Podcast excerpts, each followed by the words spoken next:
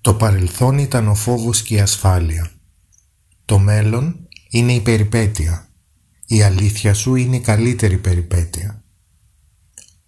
Ο σκοπός της ζωής δεν μπορεί να είναι η ευτυχία ούτε η επιτυχία.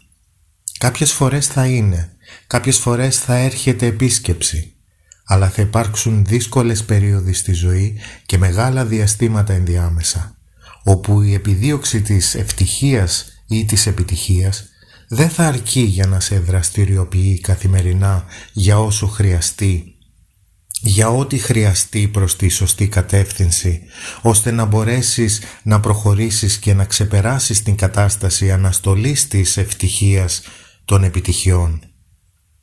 Εκεί ο συνηθισμένος άνθρωπος υποκύπτει σε πάθη, διάφορες μορφές απληστίας. Υπάρχει όμως εναλλακτική. Αυτό που μπορείς να έχεις πάντα στο μυαλό σου είναι η περιπέτεια. Αν συνεχίσεις να ονειρεύεσαι, να βάζεις στόχους, να σχεδιάζεις, μπορείς να διατηρείς την χαρά της περιπέτειας. Και η αλήθεια είναι η καλύτερη περιπέτεια. Δεν υπάρχει καμία αμφιβολία γι' αυτό άπαξ και αρχίσεις να το βιώνεις. Υπάρχει εξήγηση. Καταρχήν δεν ξέρεις τι πρόκειται να συμβεί αν πεις αυτό που σκέφτεσαι. Όχι απερίσκεπτα και όχι προκλητικά, ούτε περισσότερο από όσο χρειάζεται.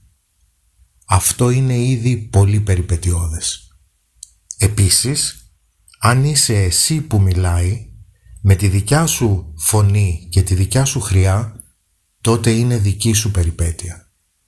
Εάν δεν είναι όμως η αλήθεια σου, όπως όταν σου υπαγορεύουν άλλοι την ομιλία σου, ή χειραγωγείς με οποιονδήποτε τρόπο, ή παπαγαλίζεις, ή συμμορφώνεσαι με τις επιταγές και τις διαθέσεις του πλήθους, τότε δεν ξέρω νου την περιπέτεια, αλλά δεν ζεις τη δική σου ζωή.